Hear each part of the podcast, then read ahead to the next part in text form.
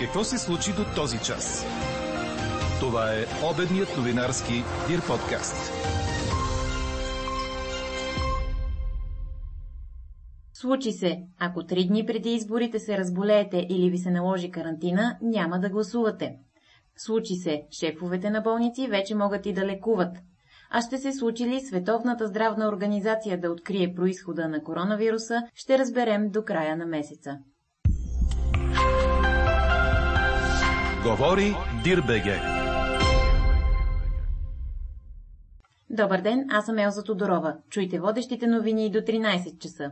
Днес е ветровито, с умерен в Дунавската равнина временно силен вятър от запад-северозапад. Минималните температури са от около минус 7 по високите полета до минус 1 градуса. През целия ден ще остане ветровито с променлива облачност, по-значителна над източните райони, а дневните температури ще останат максимум 5 градуса. Информира синоптикът на Дир подкаст Иво Некитов. Заради снега е ограничено преминаването за всички автомобили през проходите Троянски и Дюлински. В област Смолян е ограничено движението за тежкотоварни автомобили над 12 тона с ремаркета и полуремаркета през прохода Превала. Пътищата към граничните пунктове в Добричка област все още са затворени. Вече е проходим републиканският път Варна-Добрич Генерал Тошево, но до граничен пункт Кардам отсечката е непроходима. Всеки момент се очаква да има достъп и до граничния пункт Доран Кулак. Временно движението по пътя Варна-Бургас пък се осъществява в едната лента край приселци заради преобърнат автомобил. Ако се разболеете от коронавирус или бъдете поставени под изолация 3 дни преди парламентарните избори на 4 април, вероятно няма да може да гласувате. Причината е, че с настоящите текстове в Закона за мерките и действията по време на извънредното положение е разписано хората под карантина да подадат заявления за участие в изборите чрез подвижна урна 3 дни преди датата на вота, за да провери РЗИ дали наистина сте в COVID-регистъра. Ако обаче ви се наложи изолация или се разболеете в рамките на тези дни, Законодателят не предвижда гласуване. Председателят на парламентарната комисия на ГЕРБ Даниела Дариткова обясни пред BTV, че няма как законодателството да предвиди всички ситуации и се надява заболелите в този период да са малко и това да не се отрази на изборния процес. На днешното пленарно заседание депутатите трябва да прецизират текстовете. Лекарите и заболекарите, които са директори или управители на лечебни заведения, предприятия според закона, вече могат да упражняват професията си. Това реши окончателно парламентът с гласуване на второ четене на промени в закона за лечебните заведения. Измененията са внесени от ГЕРБ. До сега, според закона за публичните предприятия, се допускаше изключение само за директорите на лечебни заведения, които упражняват преподавателска дейност. България продължава да поддържа изключително добри показатели в сравнение с другите страни. Това е заключението на здравния министр Костадин Ангелов, който на редовния брифинг на Националния оперативен штаб потвърди, че досегашните мерки са дали резултат. Страната ни е на 11-то място по смъртност в Европейския съюз. Професор Венцислав Мотовчийски пък разкри, че според 9-степенната скала, по която се определят мерките, най-опасни са баровете, след това са ресторантите и фитнесите. По този показател ресторантите с външни помещения имат индекс на опасност 3, а футболните мачове между 6 и 7. По думите му в момента болниците са пълни не с COVID пациенти, а с такива, които са отлагали плановите си операции. По отношение на ваксините се очаква здравните власти да предложат иммунизации за хората, които участват в процеса на изборите с мобилни секции. А COVID-картината от последното денонощие изглежда така. Едва 598 са новите случаи при направени 13 279 теста. Повече са оздравелите, отколкото новозаразените, като са излекувани 627 души. 28 заразени са загубили живота си, а 265 има се борят за него в интензивни отделения. Междувременно продължава сагата между Брюксел и Астразенека. Белгийската агенция по лекарствата започва проверка в местен завод на компанията, за да установи причините за липсващите количества вакцини срещу COVID-19. Проверката е по настояване на Европейската комисия. Въпреки, че до сега Европа не е дала разрешение за използването на тази вакцина, според Еврокомисията производителят е трябвало да започне да трупа количества и да ги предостави веднага, след като утре получи одобрение.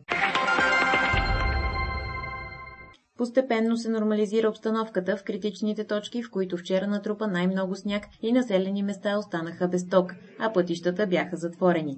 На места от снегонавяванията преспите в Добричко достигнаха до метър и половина, а обработката на настилките продължава и в момента, съобщиха от Агенция Пътна инфраструктура. Повечето пътища там вече са разчистени, с изключение на пътя до генерал Тошево, както и пътя Шабла-Балчик. В област Варна, поради снегопочистване, е ограничено движението по третокласните пътища Аксаковска панорама Кичево, Суворово Ветрино, Оброчище Кичево и от Венелин до Садово. В област Силистра е затворен за движение на коли над 12 тона, третокласният път Каблешково-Межден. В област Бургас пък е ограничено преминаването в участъка Изворище Каблешково.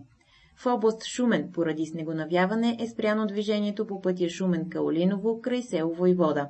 Заради динамичната обстановка всички промени в движението може да следите на сайта на Пътната агенция.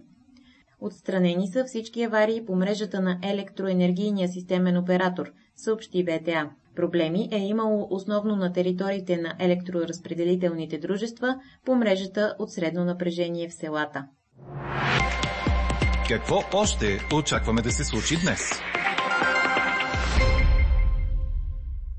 Експертите от мисията на Световната здравна организация в Ухан напуснаха днес хотела в китайския град, където бяха под карантина две седмици. Сега те ще започнат проучване на терен за происхода на коронавируса, появил се в Ухан в края на 2019 година. Мисията на учените ще продължи няколко седмици. Разследването, чието организиране от не повече от една година, е деликатна тема за Пекин, който се стреми да избегне всякаква отговорност за избухването на пандемията, отбелязва Франс Прес. Експерти от китайското правителство първоначално обясняваха, че разпространението на вируса е тръгнало от пазар в Ухан, където се продават диви животни. Впоследствие държавните медии постепенно започнаха да отхвърлят тази теория за сметка на друга, според която вирусът може да е бил внесен от чужбина в Китай, по-специално чрез замразено месо. За момента Световната здравна организация се въздържа да излезе с позиция по въпроса. Любопитно е къде ще бъде позволено на експертите да отидат и с кого ще им бъде разрешено от китайската страна да разговарят. Хиляди българи са пострадали от схема за киберизнудвания NetWalker, съобщава 24 часа, позовавайки се на източник от МВР. Компютрите били заразявани чрез имейли с вирус в тях, който криптирал всички файлове на хард диска и ги правил недостъпни. След това искал откуп от 300 евро в биткоини. По схемата са изнудвани хора от цял свят, но според изданието нито един българин не е платил поисканата сума. За сметка на това са преинсталирали своите операционни системи, губейки всички файлове на компютрите си. След международна акция, в която според БТА са участвали също ГДБОП, Националната следствена служба и Върховната касационна прокуратура, сайтът NetWalker е бил спрян. По случая има един задържан, за когото се смята, че е създател на вируса.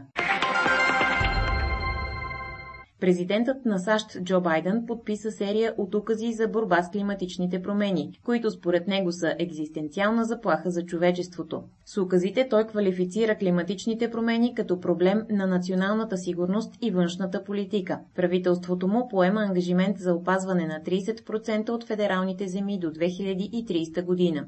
Сред мерките, разпоредени с тези укази, са спиране на сондажите за петрол и газ в федерални земи и води, както и намаляване на субсидиите за изкопаеми горива. Четете още в Дирбеге. Около 180 спортисти са блокирани от лошото време на високопланинската спортна база в Белмекен. Сред тях са 70 национални състезатели на България, както и представители на Унгария, Молдова, Сърбия и други страни, провеждащи подготовката си високо в Рила.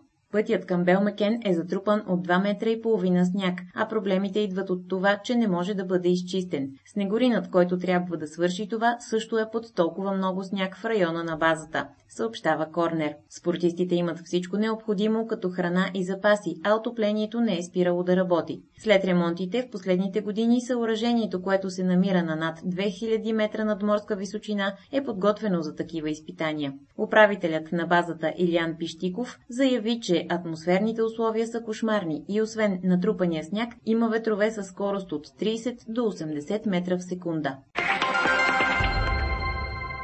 Новият роман на Алек Попов ще бъде представен в рамките на тази годишния панаир на книгата. Това заяви самият писател в новия епизод на Матине, където гостува със своята съпруга Деляна Манева.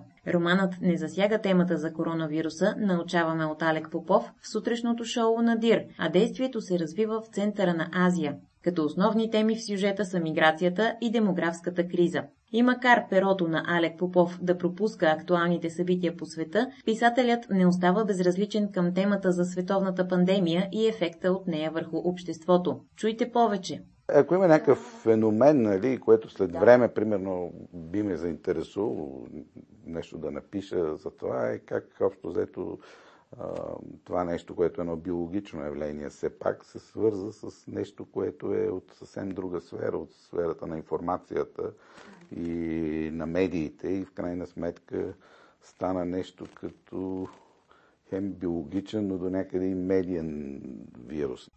Какво е общото между любовта, киното и литературата? И как се снима филм без сценарий в най-високото българско село? Гледайте Матине с Алек Попов и Деляна Манева в Дирбеге. Чухте обедния новинарски Дир подкаст. Подробно по темите в подкаста и за всичко друго важно след 13 часа четете в Дирбеге. А какво ще кажете за това?